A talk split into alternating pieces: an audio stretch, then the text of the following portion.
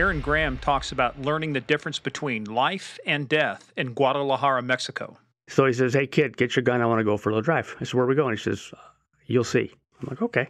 So pop down, go in his car. He says, Hey, kid, turn the stopwatch on on your Casio Ironman. I'm like, Why? He says, You'll see. So I'm like, Okay, I got my gun because I'll see, and we're going to go where we're going to go, and I'll see, and turn on my watch because I'll see. So we're driving, and all of a sudden we pull up in front of this house that's totally overgrown and uh, gate busted off the front, and it's a big. It looks like a big property, and so he says, "Okay, turn your watch off. Tell me how long it took us to get here." So I turn it off. He says, "How long?" I said, "13 minutes." He says, "That's the difference between life and death in Guadalajara." I'm like, "Okay, so." You got to tell me something because I don't know where we're at. He says, We're at 881 Lope de Vega, where Kiki was tortured for three days and murdered. Welcome to Game of Crimes.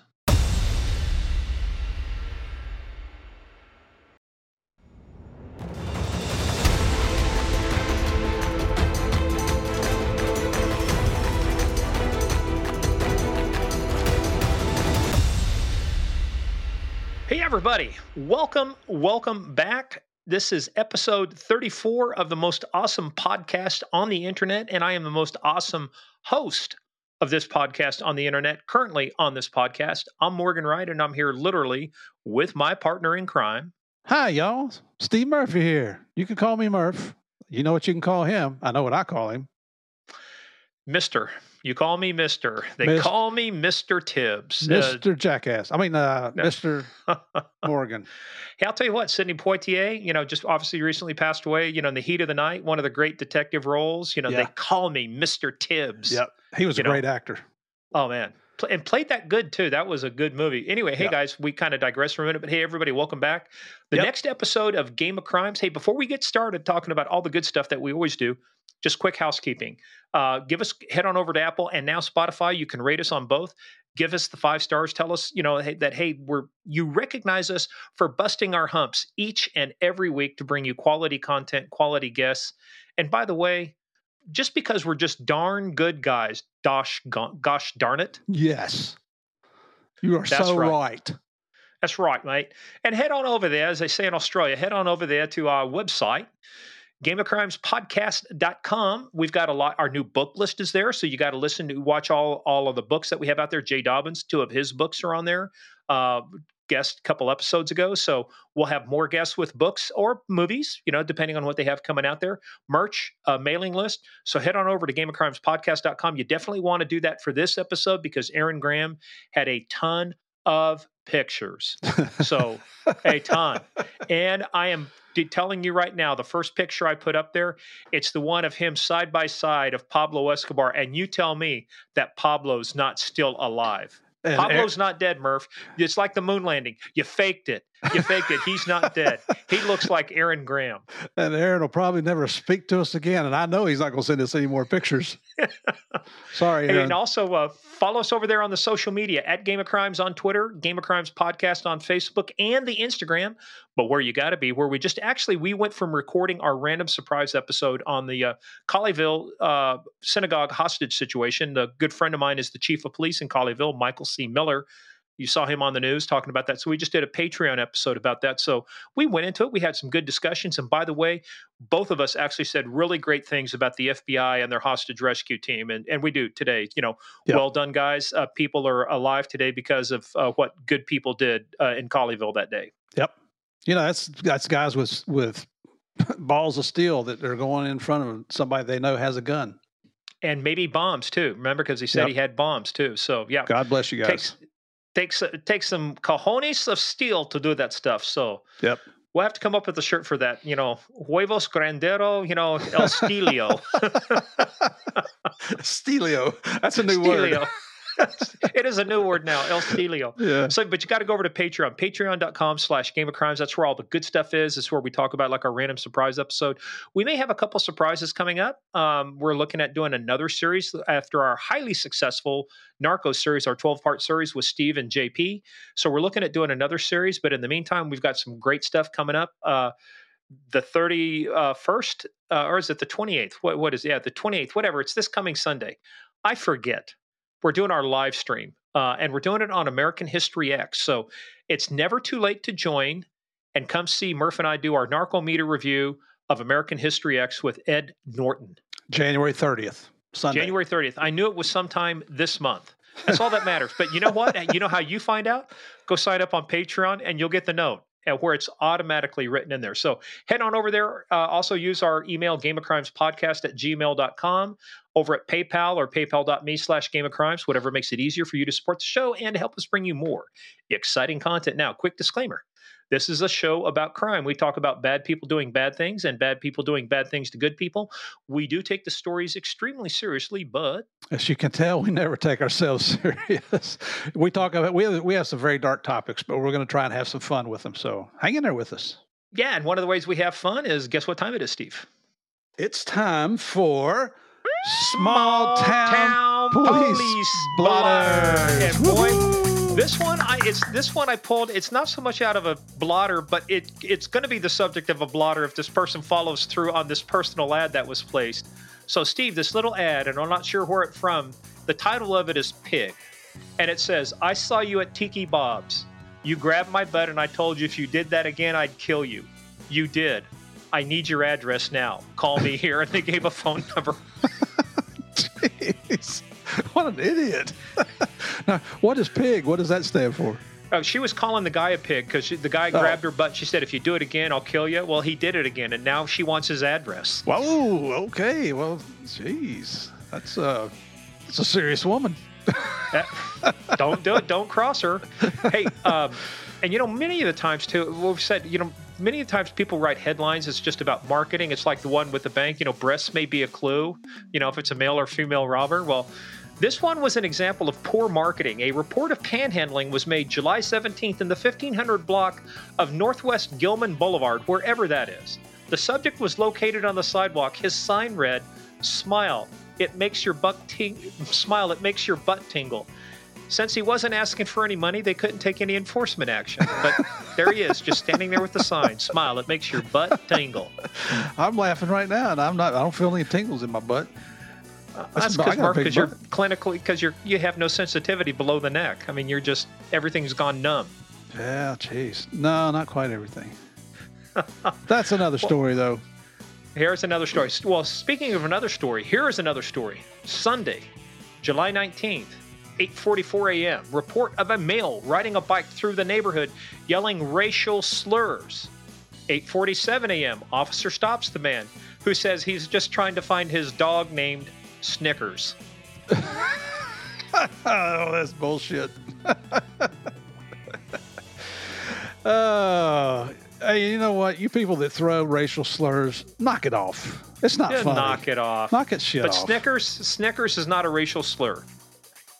If you, if you, maybe if you're listening far enough away, your hearing's bad. It might sound like something else, but Snickers is not a racial slur. Uh, Lord, I hope not. That's one of my favorite candy bars, Snickers. That's right. So, Steve, now it's time for what year was it? Oh, and actually, we're going to do something a little different this time. Oh, geez. We're going to actually randomize so that you know I'm not playing tricks on you. I have written three separate years down, Uh-huh. and I put them in random order. So you just need to pick right now one, two, or three. Oh, it's probably going to be as good as my guesses are. No, that's that's how we're going to start off. So just give me just give me uh, give me an order one, two, of three. Make it random, like two, three, one, two, one, three, whatever. Oh, uh, two, one, three. Okay. I'll give them to you in that order because I randomized them to begin with. So we're making this scientific. So, Steve, this comes to us from the Buffalo Courier out of Buffalo, New York on January 25th, the year to be determined. A cold day. An, an epidemic of crime laid to shortage of men on the streets.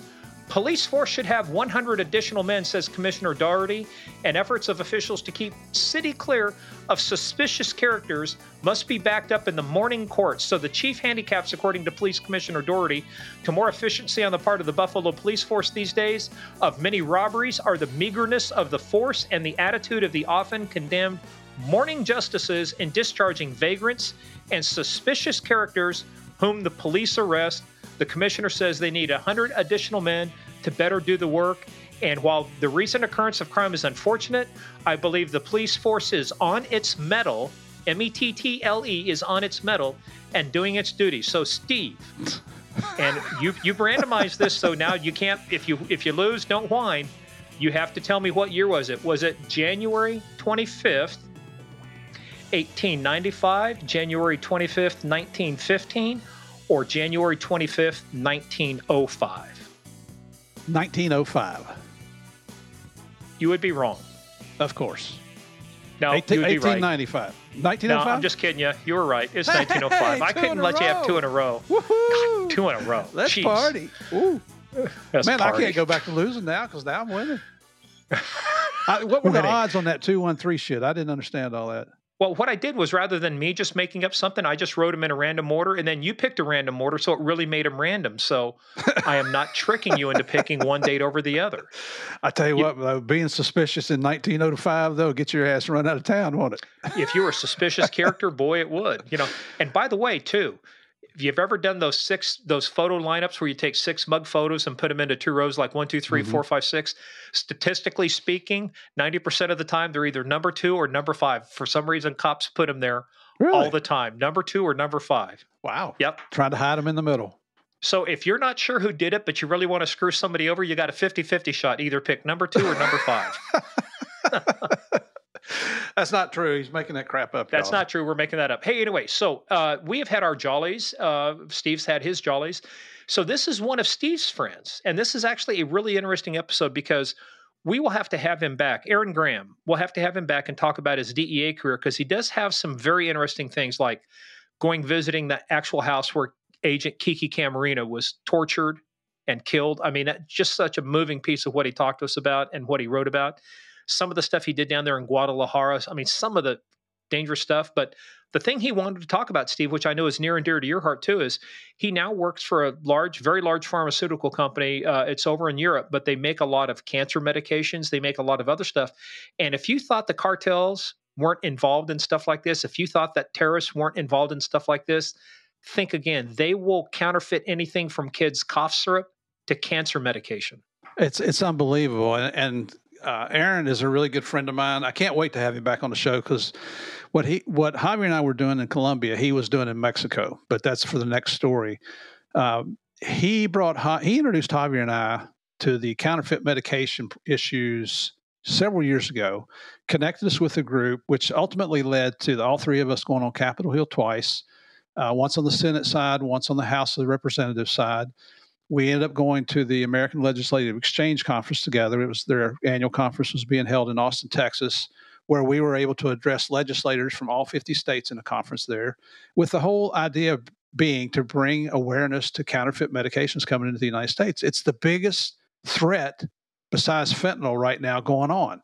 And fentanyl's even tied into it because like the Mexicans, like we know, are using fentanyl in the counterfeit meds they're sending up.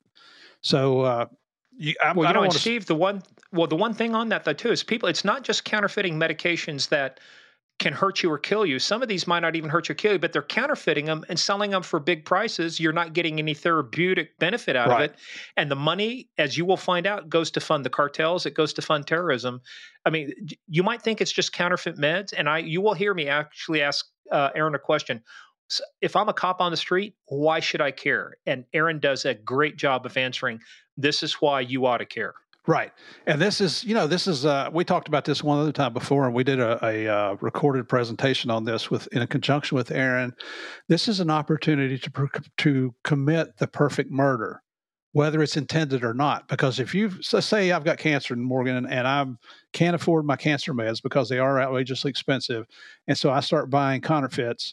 I take those. Well, I eventually die from cancer but I died because I didn't have the active ingredient from the max from the cancer medications that I needed. So the person that was giving those to me has actually committed a murder, and he'll never be investigated because everybody just say, "Oh, Murph died of cancer." We all knew he had cancer. This is this can affect everybody, anybody, and everybody around the world, not just here in the United States. So this is one of the, I think this is one of the most important uh, interviews we've ever done. Well, and the only way to hear about the interview is for me to ask you, Murph, are you ready to play the biggest, baddest, most dangerous game of all, the game of crimes? All right, everyone, get in, sit down, shut up, hold on, and bring on our good friend Aaron Graham.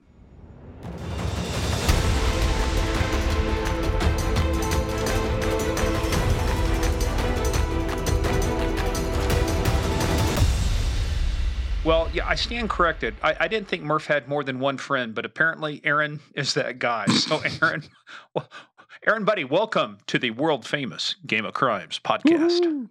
Thanks, guys. Hey, I got one thing for both of you. Go, yeah, whatever. Dogs. Go Georgia Bulldogs. 40 years later and they win one. Okay. And just so y'all know, the new champions, the national champions of college football I broke out my old Georgia sweatshirt and I'm wearing it so both of these jerks can watch me the whole time on camera. You can't see it, but they can. no worries, Murph. Hey, what what is the temperature down in uh, Florida, you traitorous bastard? Oh, it's getting what is it already. right now? It's coming off here shortly. yeah, no, it's not. It's staying on. You want to you want to run with that? We'll stay with that. So anyway, hey, but Aaron, before we forget about you, let's get to you. Hey, man. So uh, Here's the fun part. You know, you got a lot of great stories, and we're actually going to take people on a journey someplace they didn't think about, and it's the world of counterfeit medication. I mean, there's some just, I learned a lot of stuff just from our pre call, but as we always do with everybody, let's find out why in the hell did you get into law enforcement? I mean, what were you arrested as a youth? Did you fracture some laws? I mean, what was your glide path you know, through high school, what you do after high school, you know, to get into this thing we call the profession of law enforcement? Yeah, it's a really good question, and it's a weird glide path for sure. I uh, was sure I wanted to. I don't ask anything but good questions. I mean, that's redundant, but go ahead, feel okay. free. Morgan, hey, Aaron, this shit doesn't get any easier. He's going to be like this say, the whole time. That's not what you said, Steve. Um, yeah, you're so uh, born and raised in San Diego. My uh, grandfather was a math teacher. I was a pretty good math student. I wanted to coach uh, high school football. So I thought, well, I'll major in math, get a job, coach football. And uh, I ended up coaching college football for a couple of years, but it really wasn't the ideal choice for me. So, what college? Uh, University of California at Berkeley. You're kidding? Yeah, wow. Are they are they Division One? wow. Does it get colder as this interview goes on? They've got their own division, don't they? Okay. Yeah, that's the nuclear free zone division out there next. Yeah, right. Exactly right. Uh, yeah, so then, you know, I found that a lot of my, my friends that had played football with me in college had become policemen and they really enjoyed it. And they talked about, look, you're on a team, which is a big deal for athletes, and you're responsible for yourself and you can self initiate and you can make a difference in the world, all of which made sense to me. And uh, so I started out at San Diego PD and spent two years there in patrol and really it was it was um, thought provoking every day. You could really make a difference, but you could also see stuff that you never in your life imagined, uh, heartbreaking stuff, heart wrenching stuff, and then you do something good, and that was touching. But it seemed like every time I turned around, Morgan, the what I thought was a root cause, what was happening was substance abuse. Drugs were everywhere, and we were seeing them everywhere, and it looked. What was the most popular one you saw during the time you were there? You know what was really uh, on fire at the time was PCP, uh, down in the the Logan Heights area, Barrio Logan, and it was scary. You know. Uh, well, Aaron, tell people i mean we've all dealt with folks that have been you know um, they're on pcp i mean th- th- those are the infamous videos you see of where they strip down they're naked because it's just you know they're it's really getting to them so you know give us an idea of what PCP was actually doing to some Yeah, folks. it was frightening. Uh, we would we would see these guys, and it was very pretty typical uh, behavior, very rigid, stiff. You would smell ether on their breath. You'd ask them a question, and they wouldn't answer. You'd ask two or three more questions. One of the uh, kind of interesting, humorous things that we saw, although nothing was really funny in the moment, but you might ask three or four or five questions, and then they would. The first time they'd speak, they'd answer the first question, but it might be a minute later, 90 seconds later. And then they would answer the questions in sequence that you had asked them, but they were delayed. And, and it was all well and good, but at some point, under the influence of PCP, because they were a danger to themselves, was a crime. So they had to go to jail. And the minute they got irritated, they had superhuman strength. And in addition to the strength, they had superhuman pain tolerance. So you couldn't really use typical law enforcement approved uh, techniques to get them under control. And so, now, PCP, you know, that's an animal tranquilizer, right? Right. That's right. Yeah, there's, there's, it, it, was amazing. And so, you know, of course, we want to be compliant with the law and use uh, authorized police techniques for restraint. But sometimes it would take five, six, seven of us to get a guy in handcuffs who was five foot eight, 140 pounds. And in the process of those tussles, you never know when they might grab your gun or bash your head against the sidewalk or a curb. And so while you want to protect them from themselves, you want to make sure you protect yourself as well. So it was a frightening time. And, uh, and of course, the people selling PCP weren't just selling drugs. This, this uh, product, oftentimes where we saw it, was liquid. And they would soak Sherman cigarettes in the liquid and then sell those cigarettes that way. But they would also carry the liquid when they're selling it. And occasionally on a pursuit, they would run around a corner, and as you came around the corner, they would throw it on you. And so it would actually permeate your skin, through your pores, through your eyes, and then you're impaired. And the long term consequences of impairment from PCP was not yet determined. So you could be off the road until a physician could give you clearance to go back to work. So there, there was a lot of uh, complications and complexities to dealing with that medicine. Or, I mean, that, excuse me, that illicit drug. Well, if that happened, did did you have superhuman strength then? I did not then. I, of course, you know, I do now, but no, not then. I, I, was bit by a spider. That happened to me too. You know, yeah, but hey, but phencyclidine, but but that was the thing too. Uh, wasn't the term for that being dusted? Well, they they called it angel dust. Was one of the other words uh, that are names, and that was when it was in a powder form. So the powder form they would sprinkle on a either a marijuana cigarette or a regular cigarette, and the sherms were typically dipped in the liquid. And I will tell you, there are stories too. I mean, you'll you'll hear stories about this about some of these people who are just whacked out on PCP, not only superhuman strength, but they feel no pain. So they would get into lethal force confrontations. They'd be shot, and it's like it would have no effect on them. I mean, they just kept one. One was a military. I remember a military situation. Um, guy was. Uh, the I think the Marines, and it may have been in San Diego or the area. They shot him like eight times with the 45.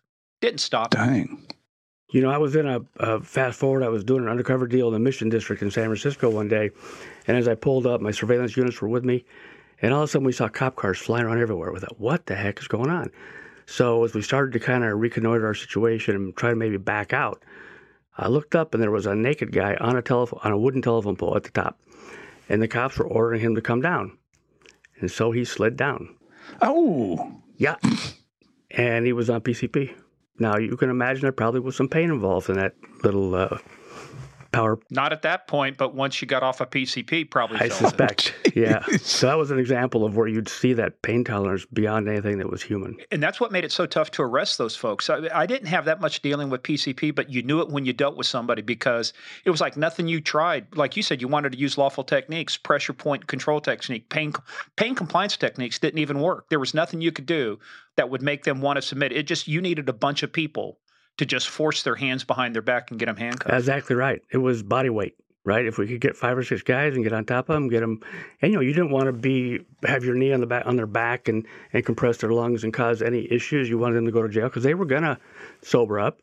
And I just I I felt like, and I know Steve and I have had this conversation. And I'm sure you did the same thing, Morgan. I treated every suspect like they were my brother, right? We're going to get through this. We're going to get you in custody. We're going to get you in front of a trial. And we're going to treat you humanely and respectfully the whole process. And so I always wanted to keep that in mind.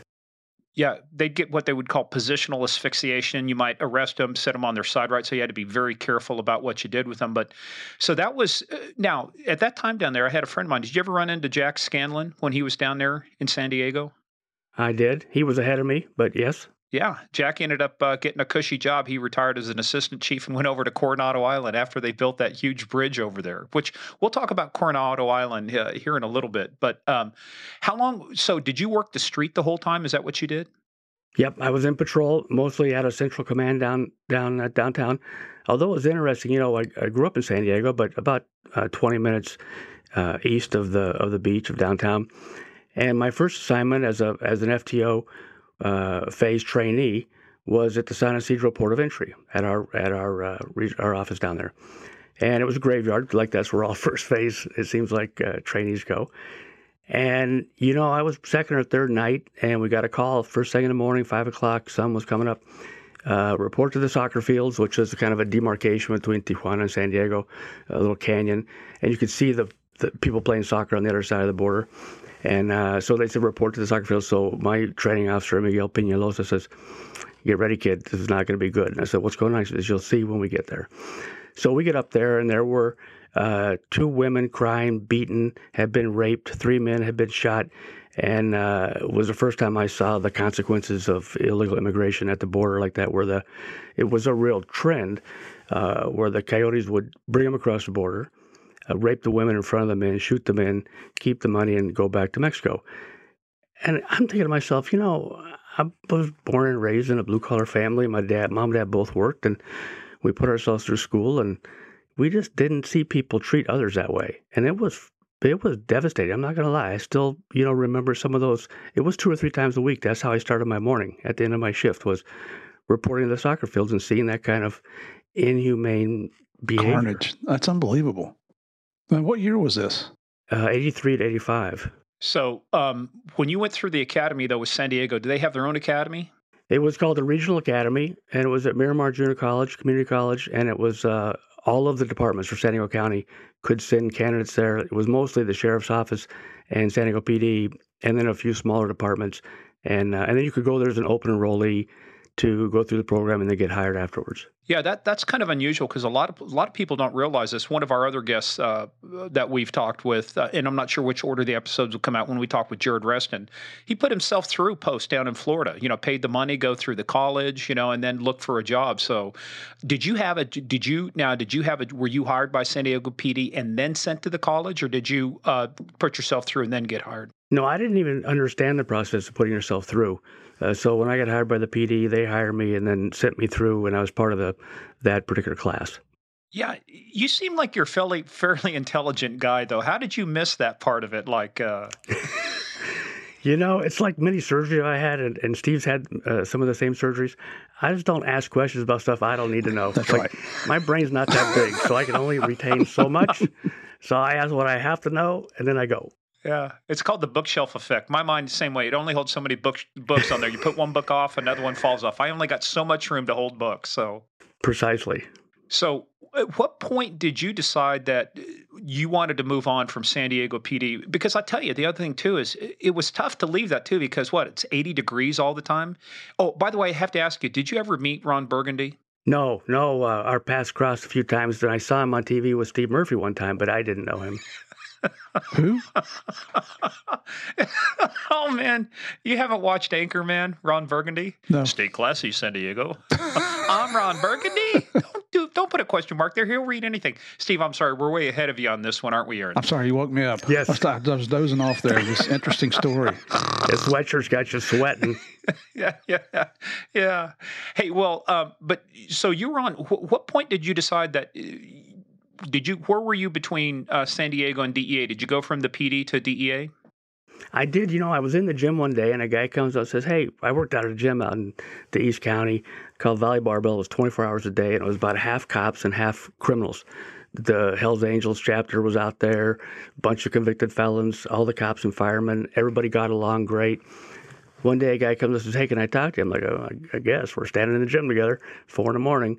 He says, I'm with DEA. I think I know that you're with the PD. I think you'd be great at DEA. I says, why? He says, I just see how you get along with that convicted bank robber and that convicted homicide suspect and that the actual president of the Hells Angels at the time was in there. And uh, he says, you ever thought about working for DEA? I said, I don't really know a lot about DEA. Haven't really thought about it. He says, well, let's have lunch. So uh, we met at El Torito and he told me why he, I thought I should do, you know, why he thought I should do it. And it turns out a friend of my father's had told my dad that I had to do it as well. I'm like, well, if you guys, I'm sure you're both wrong, but let's talk about it. And uh, it was awesome. And they told me what we could do, what I could do. And it, and it was really, you know, Morgan, at the time, it was about the same time I realized that substance abuse and, and, and addiction seemed to be the, you know, root cause of a lot of stuff I was seeing. So it made sense uh, at the time. And so I applied and, and uh, got hired in, in the fall of 1984. So I have to ask you, when you said you were some of them down there were convicted felons and firefighters, were they the same people, or were the firefighters not the convicted? well, the Just, we have to firefighters. dog on firefighters. Yeah, they, they moonlight. Yeah, I'm just not going there with the firefighters. They're in much better shape than any of us. So I'm just well, leave it at that. they have all the time in the world to work out and eat food and you know Yep. do all that good stuff. But hey, let's go back to Hell's Angels. Do you remember the guy's name? That was the president.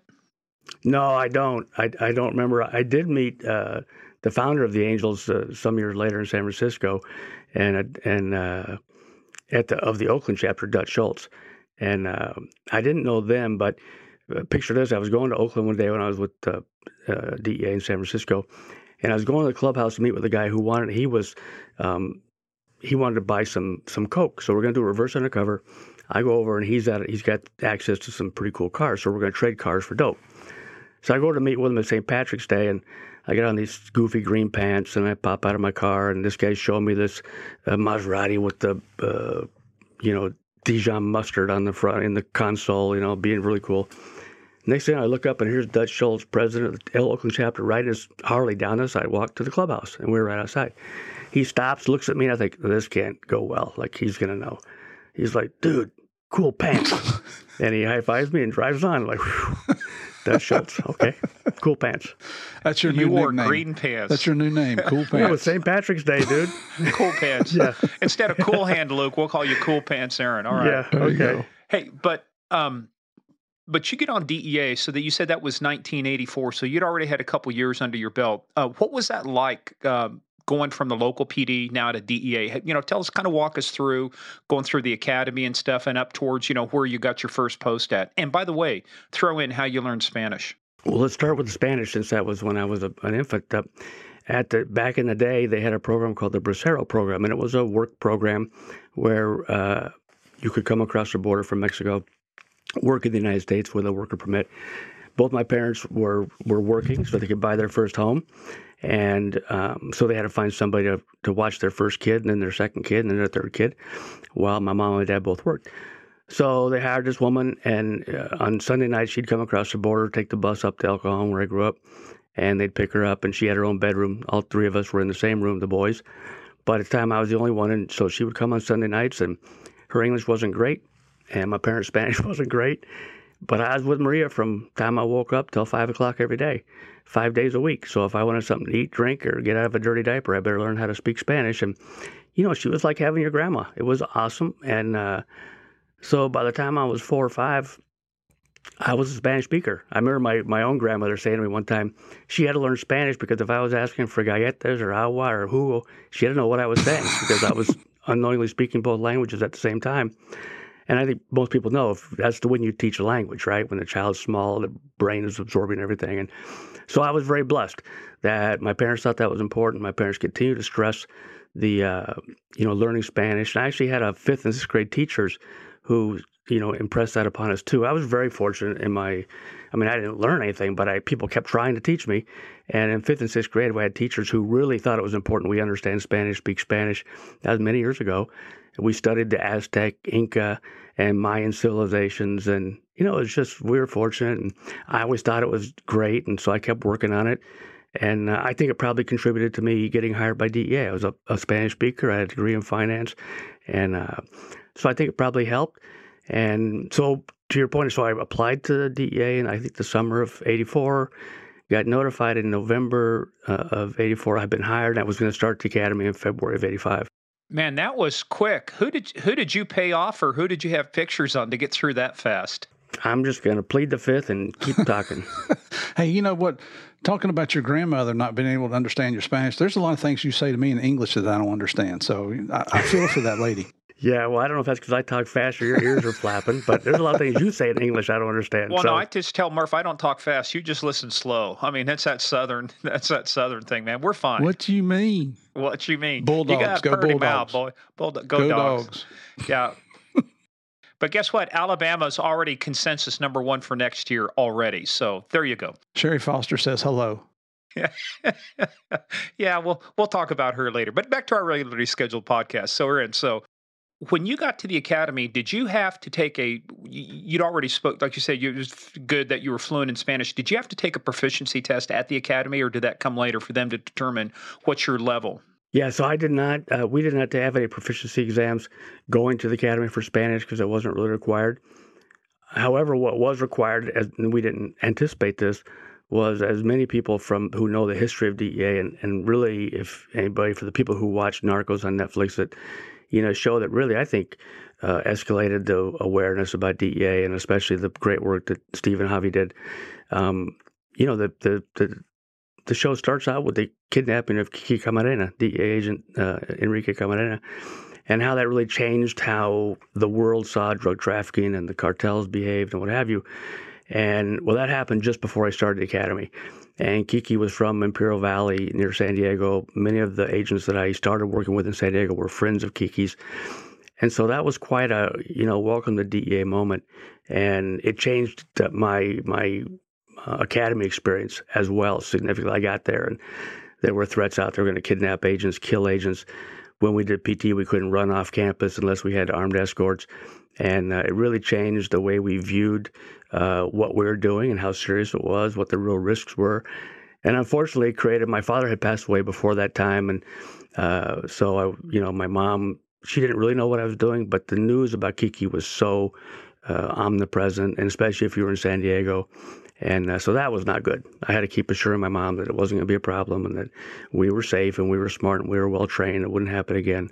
Of course, we all know it those kind of things continue to happen. Well, hold hold on there for a sec because you said it wouldn't happen again, but then it actually it actually did a few months after that, right? Yeah, yeah. It, it, it uh, I graduated the academy, uh, went to San Francisco, and then I was selected to go to uh, individual terrorist awareness training in, in at the Federal Law Enforcement Training Center being taught by the special forces, and it was for agents either being uh, assigned to high risk uh, locations or in high risk assignments. And I was on the SWAT team working undercover. So I got nominated to go to this five day school, and I met an agent named Victor Cortez, who remains a friend to this day. And Victor knew Kiki quite well. And, uh, and I met Tom Gomez, who remains a, a mentor and, and friend to this day.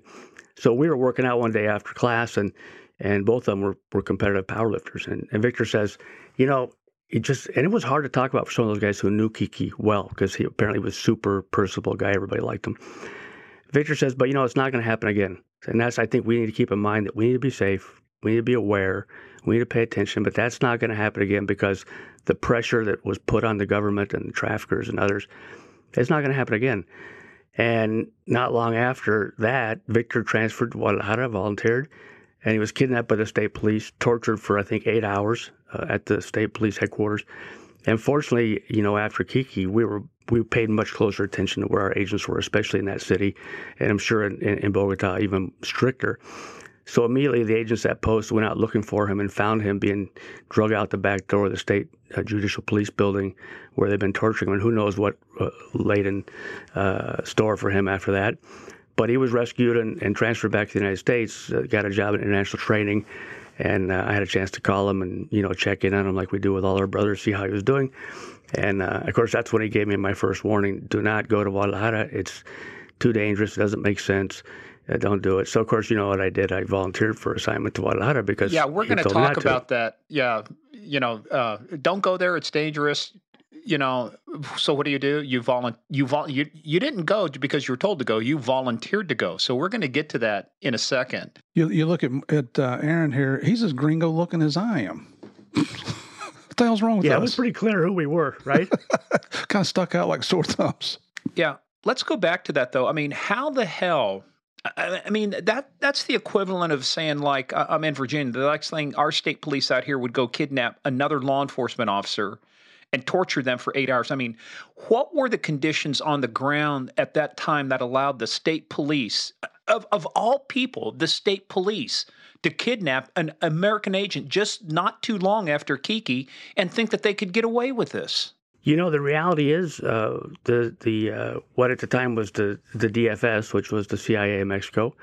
They were involved in the kidnapping, torture, and murder of Kiki um, agents from the from the Policía Judicial Federal, the feds, actually grabbed Kiki and took him to the location where he was tortured and murdered.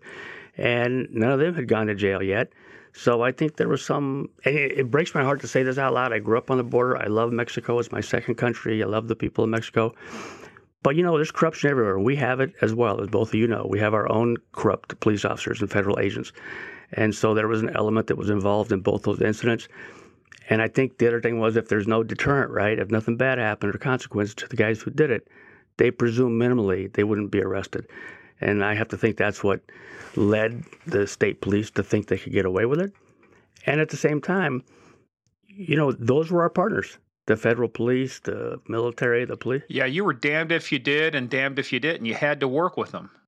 We weren't getting anything done by ourselves. We didn't have, you know, arrest authority and didn't technically have permission to have weapons in country. So those were our partners. I like the way you said technically. That, that's a good point. You guys had no diplomatic immunity. You had no coverage for down there, right? That's right. Interestingly, the agents in the Mexico City office had diplomatic uh, visas and carnets. We everybody else had nothing. Now nobody's being kidnapped in Mexico City, but in Guadalajara, Hermosillo, Sinaloa, um, Monterrey, where people were being kidnapped, things were happening. You know, there's a, a couple HSI agents got shot up in Nuevo Leon, mm-hmm. and one was killed. None of us had had immunity. None, none of us had protection, so we were even more uh, at risk. To this day, has anything changed? I don't know. You know, it's a good question, but I'm sure it was a State Department thing. Um, you know, it's always a challenge, DEA and State Department. Well, they'd have to also get permission from Mexico to allow you to into the country with a diplomatic visa. Well, if That's I remember right. when That's we right. talked to Paul Crane and Abe Perez, I, I don't think those guys have diplomatic immunity, and I don't think they're authorized to carry weapons in Mexico, of all places in Mexico. Yeah, that was the discussion we had with him, and it's kind of like you had it, I had it, um, you know, it, it, and it's like, I, of all places, Mexico on our southern border with everything going on, why these folks didn't have, at a minimum, diplomatic uh, passports and visas, at least to protect them. It was like going to Afghanistan. I, I did a TDY in Afghanistan, and, and as soon as you arrived at the airport, agents are waiting for you. They escort, escort you out to the car, and the first thing you do is give you a handgun. Yeah, well, we had weapons in Mexico. I remember the before I went down uh, to Guadalajara with my wife, and Tom Gomez was the acting RAC in our office, and he called and said, "Dude, bring every gun you got." I said, "So you're on the phone, right?" He says, "Yep. I want everybody to know you're coming in the country fully armed." And if it goes bad, be prepared for it. I'm like, oh my God, I got my wife who's from small town of Minnesota, and I'm driving through the center of Mexico, and it was part of the what I call the welcome to Guadalajara experience. Well, you know, the first rule of a gunfight: bring lots of guns. Second rules: bring friends with lots of guns. yeah, you know, that's the first thing. Hey, go back though, because we have kind of a rule on the show. Uh, you said HSI and you said RAC and Steve said TDY. So we're gonna, but we got to just explain. So it wasn't called HSI back in the day because that was that's only after 9/11 that it was called HSI. Right. It was called Customs. Right. And so it was the customs agents uh, who this happened to, and now referred to as Homeland Security Investigations. Mm-hmm. And then a RAC is. And a RAC is a resident agent in charge. So there's a country attache. He's the head guy at the main office in a country typically located at the embassy. And then we had smaller offices at U.S. consulate uh, locations in, as I said, Guadalajara, Mazatlan, Hermosillo, and Monterrey. And they have a resident agent in charge, and that's the senior agent responsible at that location.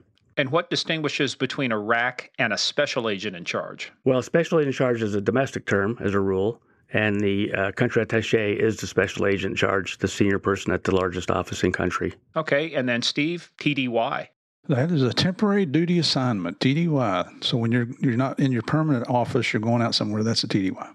And the one rule about TDY is what happens on TDY stays on TDY. There we go. I didn't have to complete.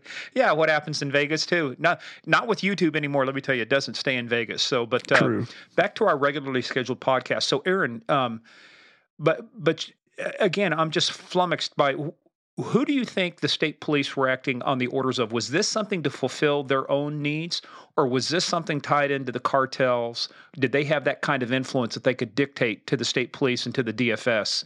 Here's here's what you guys are going to do. You know, virtually every public servant in Mexico, uh, from my experience, is at risk of being dictated to by the traffickers. And as Steve and Javi used to have in some of their um, their uh, narco stuff, their hats and their shirts and other things, plata o plomo. So plata o plomo is a very common term in Mexico. It means silver or lead. So we would call the honeymoon phase when a new comandante would come to your area. And within that first week, there was the honeymoon phase where they might work with you at DEA. But at some point thereafter, the, the main traffickers in the area would come to the comandante, send a representative, bring a bag of money, and just say directly to the to the comandante plata o plomo, would you like this money? We'd like to give it to you as a gift, as a welcome to our city gift, or you know, we'll show you pictures of your kids and wife and where they go to school and where they work and where you live, and that won't end uh, quite as well for you. So again, I'm not apologizing for, for them being corrupt. I don't have Stockholm syndrome, which you know agents like Steve and I are often accused of having because we work closely with our local counterparts. But you know, they wanted to be policemen. That's why they went into law enforcement, and they end up in a situation that is incredibly hard. And I had a number of really good friends who were comandantes who were murdered by the traffickers at some point. So it, it doesn't end well, and it's a it's a travesty, honestly.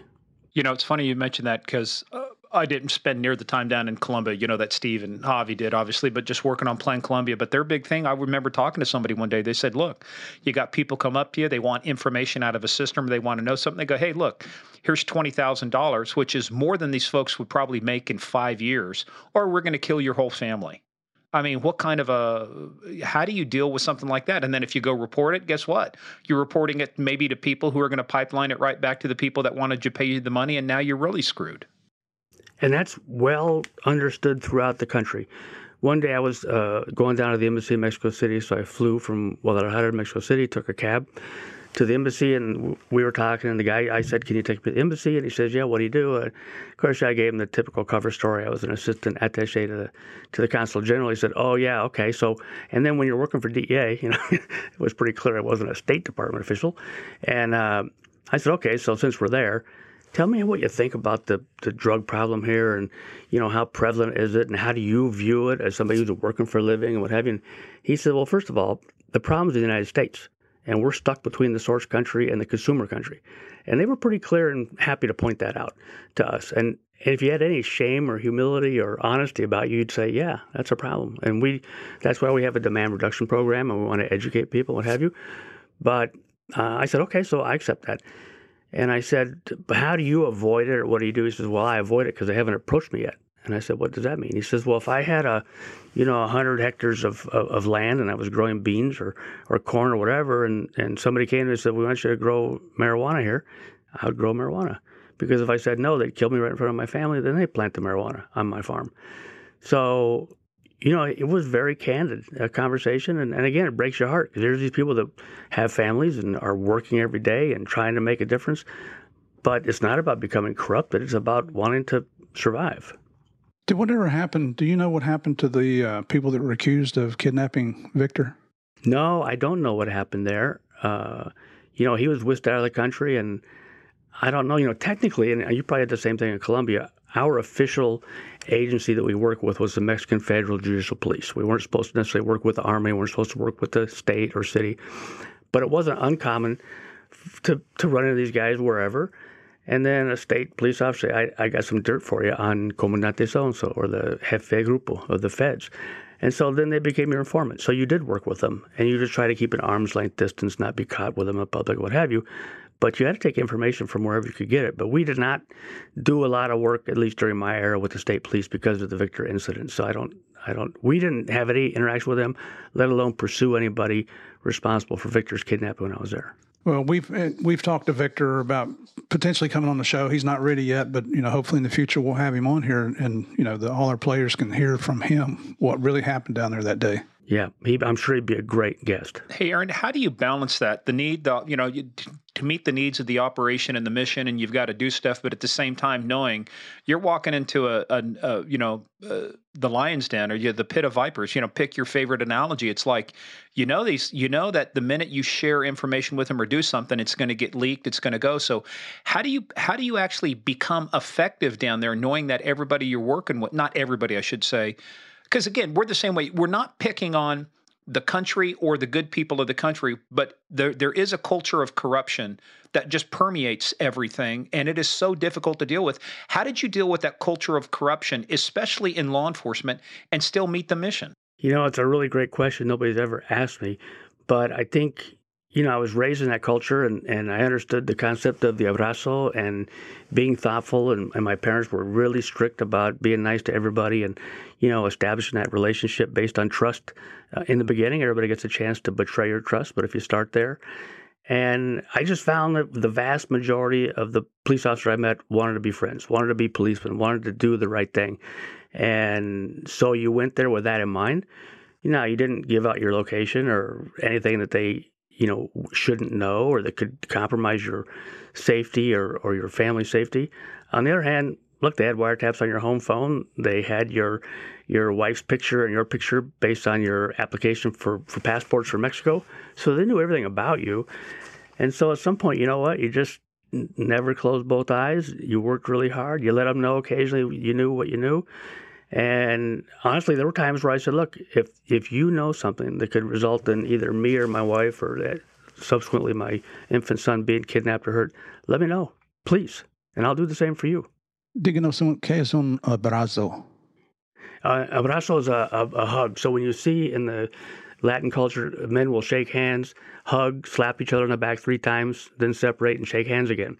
And you know, it's interesting because uh, you know I was born in 1958, so we're all about the same age, 47.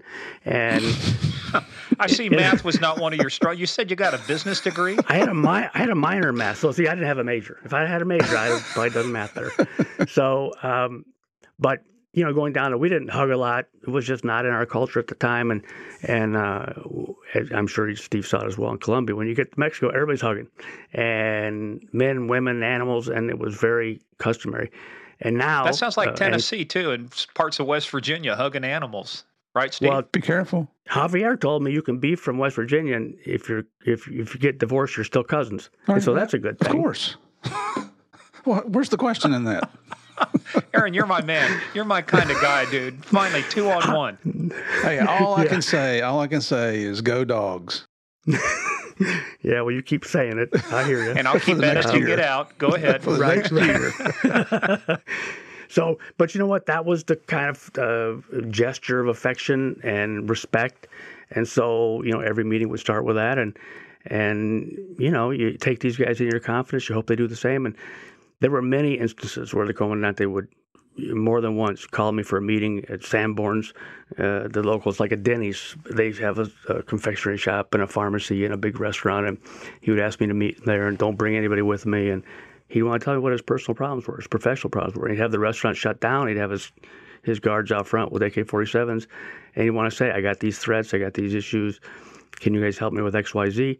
And he'd always remind me, you know, I'll never let you get hurt. If I find out they're coming for you, I'll tell you. I'll warn you to get out of the country. I'll never let you get hurt. And I, I believed him. I mean, I, you know, I could have got hurt anyways, but you know, I just feel like, and you know, establishing rapport and friendships and relationships and trust. I don't think that's an innate skill. I think, I mean, excuse me, I think it is an innate skill. I don't think you learn it. Either you know when you talk to somebody, you trust them or don't trust them. You can establish rapport, and uh, I don't know. I felt like we had good relationships. But again, you don't know. If somebody told them, look, here's $100,000, pick up Graham today, or we're going to shoot you in the head, or here's your wife at, at the beauty salon, they're going to pick you up. So you knew, to your point, Morgan, that was always a risk. No matter, even if they liked you and wanted to like you, there was always a risk that you were going down because the orders came from on high. It had to be so fatiguing to stay on high alert all the time. I mean, you're you're watching your six all the time. You're um, you know, they would go through like uh, in you know streets off the street survival course that they would teach. You know, they would talk about the different things like code green, code yellow, code orange. But it's like being aware all the time. That's one thing. But hypervigilance is is tiring. I mean, you had to walking even from your car, you know, from the garage to the office or the office to go get a cup of coffee. I mean, your head had to be on a swivel the whole time. How did you just not wear out from fatigue? You know, I heard Steve talking during his the interview with Connie about um, compartmentalizing, and you kind of had to do that, and you had to force yourself to do it. But needless to say, you know, you'd be at the Gigante supermarket, and you'd see a trafficker, and you had to know, okay, there's a trafficker. Tell your wife, okay, I guy's a trafficker. He may or may not know me, but I know who he is. And you just keep shopping because you can't surrender. You can't go lay underneath the bed. You might as well go home then but it was exhausting. I, I, I, remember being really tired and not really knowing why. And I'm a guy who gets up at four in the morning to go to the gym, work out, and that's how I start my day. So it wasn't that because I'd always done that. And it wasn't until sometime later I realized it's because I'm always paying attention to what's going on around me. Walk out of the office, walk out of the house, walk out of the grocery store. And then we had some threats, and I got to get my wife and child to the airport, and then I got to make sure they don't get picked up. And there were times where you know, we would evacuate the wives and then we'd stay at post and we'd have to double up. And, you know, I'd be living with Jose Baisa and uh, David would be living with Gilbert and the wives would be off post. And I remember going jogging with Tom Gomez one time carrying guns with a handkerchief around them. We had to get out of the house and exercise. So we're running on the streets of Guadalajara with a gun in our hand because the threat was they were going to kidnap us. And it was, to your point, it was exhausting. You know what? That um, when I when I came out of Colombia, I got stationed in Greensboro, North Carolina, and I'd been there for a little while, and I got a call from a, a, North Carolina State Bureau agent who was working on his master's degree or his doctorate, I'm not sure which, and and we were friends. And he said, "Hey, could I inter- can I can I do an interview to include in a in a paper I'm doing, a thesis or whatever it was he was doing for college?" And it was about Escobar, and so we meet at, a, at like a hotel restaurant, and there's not a lot of people in there. It was the middle of the afternoon, and I didn't realize I was doing it. But after we had talked for about two hours, he said, Are you okay? And I said, I'm feel great. What's wrong? He said, Every time a door opens, every time there's a sound, every time a phone rings, whatever noise there is, you immediately look to investigate. And you don't realize you're doing it because it's become part of your life. But that's what keeps you alive, isn't it? And is that the same restaurant, Steve, where you left your gun behind? No, that was Pizza Hut. Pizza. he was so relaxed, Aaron. He left his gun. Left my left waist belt. I had my gun, my creds, my handcuffs, extra mags. it's nice you to leave a whole package. Yeah, it's one stop shopping. One stop shopping. But you know, but that's that's the other thing too is that even to this day, I mean, uh, Steve, how long have you been out of the business now? You've been out since what, 2013? Yep, I started in 13. What about you, Aaron? Yeah, tw- uh, 22, tw- 2002. 2002. I guarantee you, same thing I do. You guys go to a restaurant. Where do you sit? Somewhere you put your back to the wall. That's right. Yeah. And what are you doing the whole time you're there? You're scanning. You're still watching the environment. Old habits die hard. We first moved to Northern Virginia, went shopping over in Leesburg. Uh, we're at the when there was still a Kmart. Uh, walking, I remember walking through the Kmart. My wife said, "Hey, those guys just said you were cop. You were a cop," and I wasn't at the time. But it's like, but it's the way you look. You walk through. You're scanning everything, looking at quadrants. Where's my exit strategy? Where are the exits? You know, if this happens, what am I going to do? And it's like just old habits die hard. But you're right. It's like the we had a uh, armed standoff situation one time with the guy that had a, that we knew he had AIDS. He was an IV drug user, got AIDS from that. Had cut his chest with a knife. It was just whacked out. And we're standing there. It was only 45 minutes, but 45 minutes holding a weapon on this guy, hoping that he doesn't come across, you know, into that zone. We got done, took him into custody, thank God. And then, but that adrenaline dump at the end of 45 minutes, I have never felt so tired in my life. Well, it's funny you say, you know, they know when they look at you. My daughter was 15 or 16. We were living in California, and uh, a friend of mine had tickets for the Raiders Chargers game. That's quite a, a rivalry in Oakland. He asked if I want tickets. I said, yeah, that'd be great. So I asked Megan. She says, yeah. I said, okay, so even though we're Charger fans, we're going to wear Raiders gear. Now, wait a minute. Which Raiders is, was this? Was this the Oakland, the Raiders? Oakland Raiders? Okay, not the Las the Vegas Raiders, no, or the or the Los Angeles Raiders. Raiders. Yeah. So I told Megan, I said, listen, here's the deal. We're going to wear Raiders gear, eh, you know, because we're going to volume at the at the Oakland Coliseum, and um, just keep looking straight ahead. So we went like three hours early, thinking we'll get in the parking lot. Well, three hours early to the Oakland Coliseum, you're like a mile and a half from the parking lot. That parking lot was full of, and I'm sure mostly convicted felons. So we got our Oakland gear on. That's which was half the Oakland football team too. right, right. So we're walking through the the parking lot, and you know, typical wise guys, hammered, smoking. You can smell pot from you know all the way to Alameda. And I heard this guy say to the other guy, "Oh, look at the cop who brought his daughter to the football game." Now I had not been a cop for eight or nine years at that point. Megan, I, I said, Megan says, "How they know?" I said, "Keep looking forward. Don't say anything." you know, they they know. Look, we know. They know. Megan didn't know she wasn't supposed to talk. Like, just keep moving. Yeah. And and it's for, now I got my 15 year old little girl with me, and these clowns, you know, they know, and I don't know how they know, but it's frightening they're as good at the, I mean, that's part of their game too, right? It's like we can look at somebody and say, hey, this guy's a tweaker, he's a meth head, you know, or, you know, he's obviously, of course, the tattoos up and down the neck, you know, and the Hell's Angel cut, you know, kind of gives it away. But, uh, but hey, I want to roll back because um, the reason I kind of laid the story for that is one of the most impactful things I read that you sent us, and I want you to talk about it too, is you talk about volunteering for Guadalajara and going down there. And it's like, you know, man, reminds me of the old uh, uh, Army saying about the guys in airborne. They say only two things fall from the sky. That's bird shit and fools. You know, so only only two types of people go to Guadalajara. You know, people with a death wish and people who are just plain foolish. So, what was yours? In eh, but the other thing I want you to talk about though too is this. Uh, what happened? You're there for the third night. What happens? Yeah. So uh, a half step back, I had uh, gone through the process to get selected to go to Guadalajara and it was what I wanted to do. It was kind of the reason I went to DEA was to work in Latin America and make a difference. And then when I learned about Kiki, that's what I wanted to do. And so we get down there, and I'm there third day, and, and, and Tom Gomez, who I mentioned uh, earlier, he was the acting resident agent charge because the last one had been evacuated. And um, Tom was just a great guy, solid agent, solid big brother, mentor. And so we hit it off. And of course, we were working out together at Gold's Gym and just really great guy. So he's been uh, assigned to the resident agent charge of Hermosillo, and we're getting our full time RAC. So he says, Hey, kid, get your gun. I want to go for a little drive. I said, Where are we going? He says, You'll see. I'm like, Okay. So pop down, go in his car. He says, Hey, kid, turn the stopwatch on on your Casio Ironman. I'm like, Why? He says, You'll see. So I'm like, okay, I got my gun because I'll see, and we're gonna go where we're gonna go, and I'll see, and turn on my watch because I'll see. So we're driving, and all of a sudden we pull up in front of this house that's totally overgrown and uh, gate busted off the front, and it's a big. It looks like a big property, and so he says, "Okay, turn your watch off. Tell me how long it took us to get here." So I turn it off. He says, "How long?" I said, "13 minutes." He says, "That's the difference between life and death in Guadalajara." I'm like, "Okay, so." You got to tell me something because I don't know where we're at. He says, We're at 881 Lope de Vega, where Kiki was tortured for three days and murdered. So, have a step back. I had read a book called Desperados, written by Elaine Shannon, which was the the travails of, of Kiki, him his work life, being kidnapped, the torture, the interrogation, um, ultimately what happened, who was involved, and of course they walked when they when DEA. Uh, did the search warrant at 881 Lope de Vega. They collected evidence in a lot of rooms, and blood and hair and urine and sweat and all kinds of stuff and it's portrayed in Narcos, uh, although I didn't watch that episode just to be candid.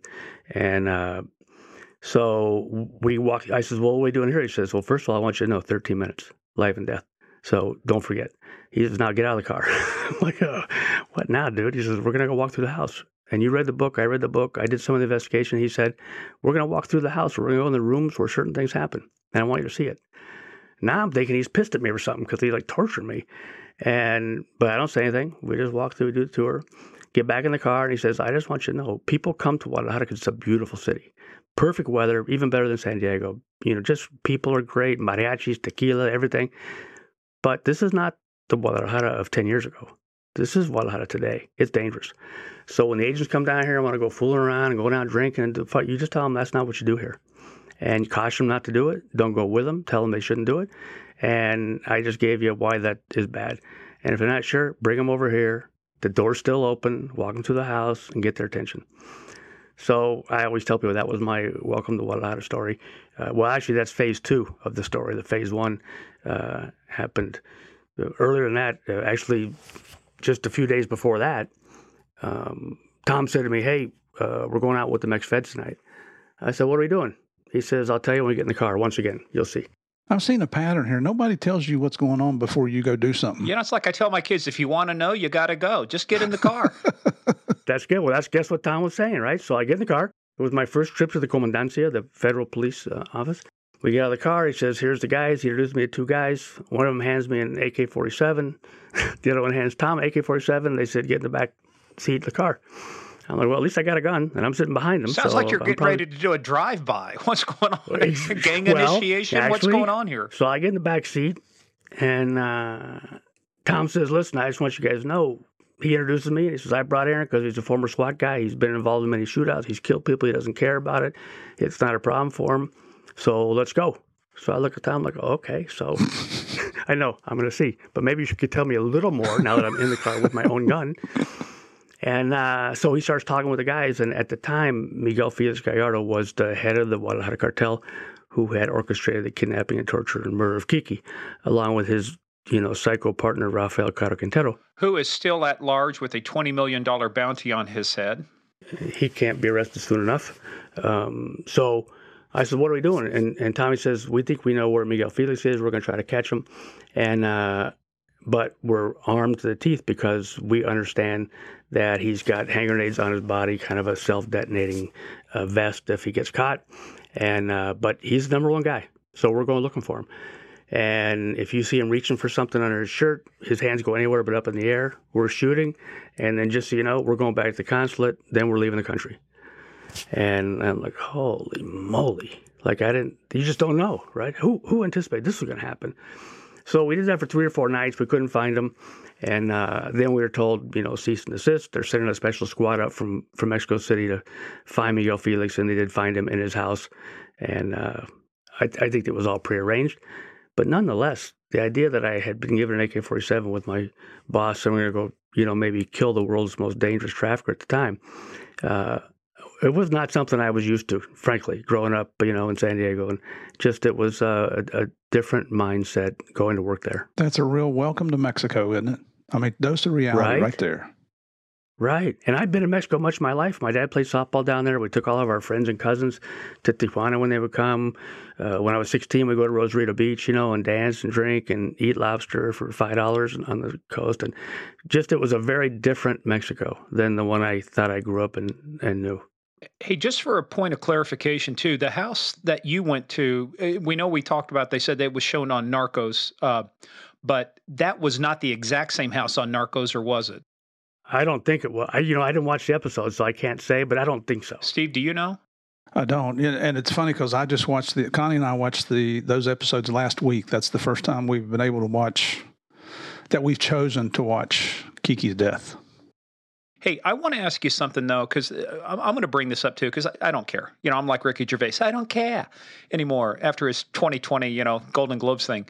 But there was a piece of shit documentary on Amazon Prime called The Last Narc that, that said that the CIA was involved. I mean, what was that guy's name again, Steve? Hector. Hector. Yep.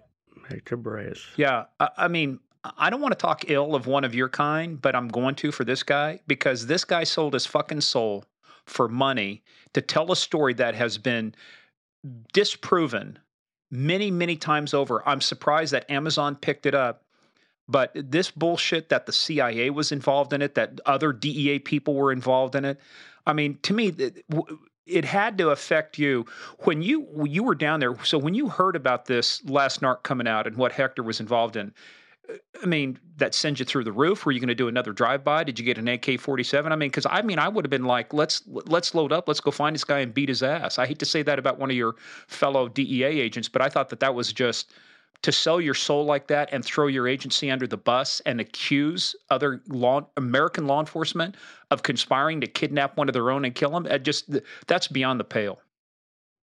I could. What did you think, Steve, when you heard about it? Well, actually, I've dealt with Hector a little bit on the on the Narcos. They were talking the Narcos series. Uh, they were actually talking to, to, him about getting part of his story, and then uh, he thought he was going to become a millionaire out of it. And and I got to tell you, you know, what Javier, we worked for Netflix or Gaumont or the Narcos series for two years. What I made from Narcos combined with my re- government retirement check, I made more as a working agent for the government. So it's not a lot of money. I mean, it's it's you know it's nice to get a check every time an episode's uh, edited, but it's not that much money. So um, when he thought he had a deal worked out, he called me. I was in New York at some meetings, and and he said, uh, "Hey, just want to let you know, I think we've worked out a deal. My lawyers talked to Netflix. Looks like we're going to sign the contract next week." And I said, "Well, did you get your million dollars?" He said, "No, no, no. You were right. You know, we're we're getting a small amount of money." And he said, "That's why I'm calling you. Should I sign this contract for that little bit amount of money?" And I said, Hector, there's only one question here. Is anybody else offering that money for your story?" No, nobody is. And I said, "Well, there's your answer. You either do it or you don't." Well, then the, the Netflix scout was killed in murder, uh, was murdered in Mexico doing, you know, he was in the wrong place at the wrong time and he didn't make the right connections. So uh, that nixed Hector's contract with Netflix. And then the next thing you know, he's got this thing going with Amazon Prime. And if you've watched it, the three guys he brings on there to support his argument, all three of those should be on death row. They shouldn't be out running around like that. And that one psycho, you know, he tells a story and then he gets that thousand yard stare, like, you know, he just went freaking crazy sitting in his chair. I mean, those, you should never entertain people like that. Those are stone cold murderers, is all they are. And and he's giving them airtime. It, it really pisses everybody off in DEA. I couldn't, I didn't watch it. I just thought, to your point, Morgan, I thought if I did watch it, who knows how I'd react. And I'm not a reactionary kind of guy. You know, I, I learned in Mexico how to compartmentalize stuff and say, okay, or as my dad would say, wait for your day, right? Be patient, your deal. So I didn't watch it. But I must have gotten a hundred emails and phone calls from friends who were not DEA saying, "Did you see this? Is this possibly true?" So that's what made me mad. And but see, I had another experience with that guy.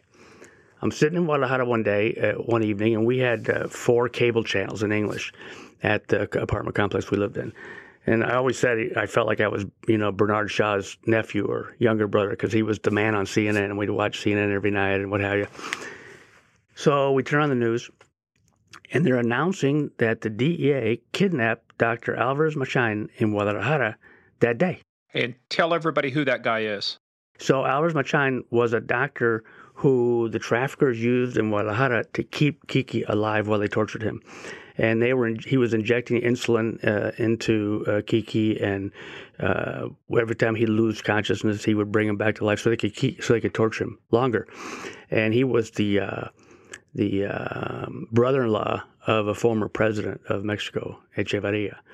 So um, this doctor, that was uh, they had some people had tape recorded these these uh, interrogations and torture, and they had positively identified him as being at the house, keeping Kiki alive, administering first aid so they could continue the torture and abuse.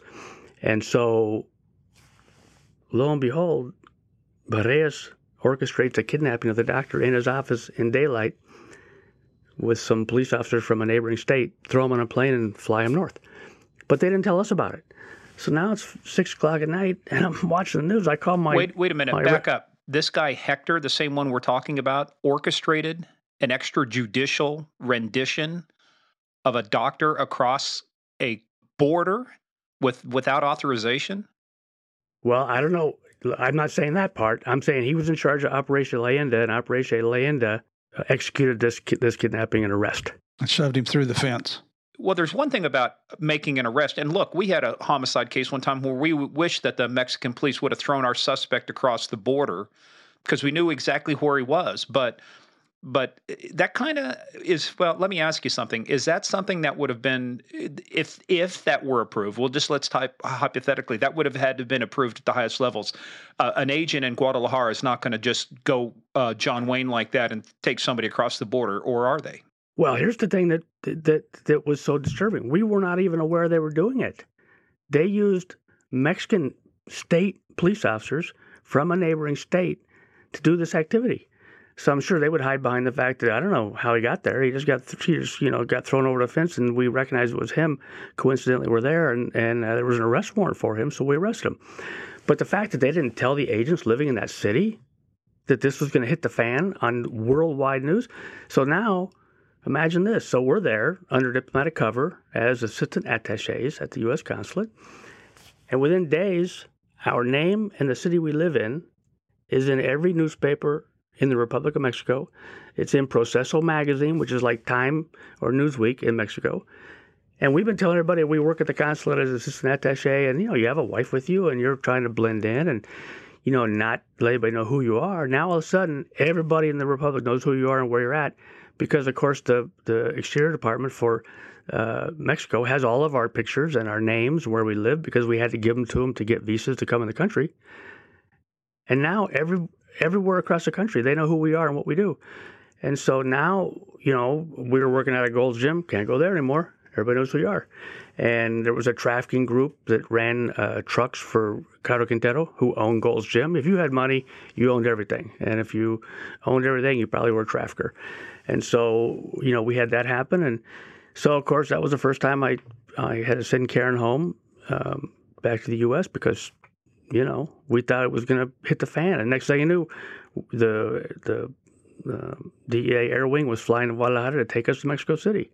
Well, we figured out what, what do we do next? Because now everybody knows who we are and where we are. And, you know, it's somewhere between mad and, and scared. Because reality is they know where you are, they know who you are. And look, I don't right, wrong, or indifferent. You know, the, the Supreme Court has said we can do those arrests in foreign countries as part of the Noriega deal. But it seems to me a common courtesy to let your agents know here's what we're going to do in your city so you can be aware and be prepared. Yeah, because they just submitted, they just subjected you to the biggest shit show in Mexico at that time. They put your personal safety at risk, your family's safety. It's you go into it knowing that there's risk, right? But for somebody to do something like that, not give you heads up, not let you pre-plan, move people out of the area before something like this happens. I mean, somebody, I, I guarantee you, just in my little brain here, I'm thinking about it, but I guarantee you, the minute they found out about this, I guarantee you there were some people thinking, oh, now that we know where the guy is, we're going to go take a shot. No doubt. And and that's, you know, it's funny you say that because, look, I signed up for it. And I know Steve had the same experience, and so did every agent who had a, a wife or family at post. We signed up for it. So, smart or not, at least it was a, a knowing decision. But you don't subject your wife and family to that. And somebody else took it upon themselves to put my wife, in my mind, at risk. And obviously, to this day, 30 years later, I'm still pissed off about it because I don't think it was right. And then this Amazon thing, I don't, you know, uh, I saw a, a, letter from former administrator Jack Lawn on the Retired Agent Association who called BS on that entire thing.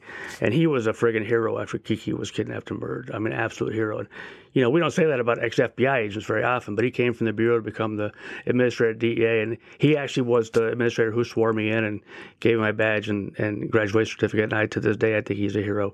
And um, he was not aware of the day they were doing it when they were doing it. He was at the the International Narcotics Conference down in Panama, I think, that day. And uh, yeah, it was a bad thing. I don't think it was right. And uh, for a hundred reasons. Well, you know, too, when that when this show came out on Amazon, uh, like you said, they did audio record Kiki's torture. And my understanding is they wanted to play some of those audio recordings in that show, and they eventually decided, you know, that's pretty cold and ruthless. Uh, so they just they wrote out transcripts of portions of it. But the worst part about this whole thing is all it did was upset Kiki's family, his wife, his his children. You know, uh, poor Mika she doesn't know who to believe now because all of a sudden, you know, she DEA still supports that family. I've had the honor of meeting her. Uh, as a matter of fact, you guys, we go to the Southern California Gang Conference, hopefully later this year, depending on COVID. Uh, there's a very good chance that they or or Kiki's son might be there. So we've had the honor of meeting all of them.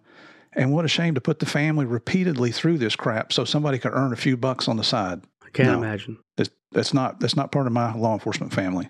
Yeah, well, I mean, but, but the reason I brought that up too is um, there was a lot of I think people sometimes don't realize the amount of history in just one area. And this area in Guadalajara, you know, what you're involved in, you've got Victor, you've got Kiki, you've got all of these cases. I mean, there is so many things now that we talk about now that happened 20, you know, 30 years ago um, that are still. I mean, people say, you know, Steve, we get this all the time with you, with you know, you and JP. It's like you were even shocked that people still cared about Pablo Escobar, you know, 30 years later. You know, we talk about mafia people 30 years later. I mean, there is just some things about this, and I don't know if it's kind of a Purian interest or it's one of these people live vicariously, but I'm amazed too sometimes is that there is so much fascination with events that happened 30, 40 years ago, and they they they turn them into podcasts and they turn them into shows now. Not that I'm not knocking Narcos or anything like that. I mean, I, the great thing about Narcos, like you always say, Steve, is uh, Eric Newman did it did it right. He did it justice. He didn't make Pablo into the frickin' Robin Hood or anything else. But this thing on Last Narc make it look like Hector was the tortured soul who was the only one that was going to tell the truth and you know just the, the the mannerisms i mean i watched about half an episode and i said I was trying to watch it for professional reasons and curiosity, but I, after half an episode, I said, "Fuck this! I'm sorry I even turned it on and it got into my play stream." Yeah, you know, and, and I was watching that, and and so I know you guys have been involved in shootings and people being killed, and and we have as well. Have we ever talked about that? That's not something you talk about. Well, if you watch that show, you see Hector on there talking about, oh yeah, we went in and we came under fire, so I pulled everybody out, and then I took a car and I went in by myself and I remember seeing this guy in a corn silo shooting down at us, a sniper. So I ran in the corn silo and I shot up through the roof and he came falling down and he's laughing about it. You know, I mean, what a bunch of crap. Holy cow. It's, I mean, this guy is off the rail. The ones that got to sit and talk about it and brag about it all the time, you know, just that's. It probably didn't happen that way. No, the real operators. It's like my dad was a World War II vet. How many World War II vets, you know, sat and talked about the good old days and They didn't. You know, it was just not something that you talked about. You knew what they did. You know they're real operators. But uh, anyway, uh, we probably beat this up a little bit. I maybe yeah. took us on a side channel here. That's but, all right. Uh, let's let's get back to our regularly scheduled podcast with you, Aaron. But you know, the thing about Guadalajara too was um, it is a small world, a very small world.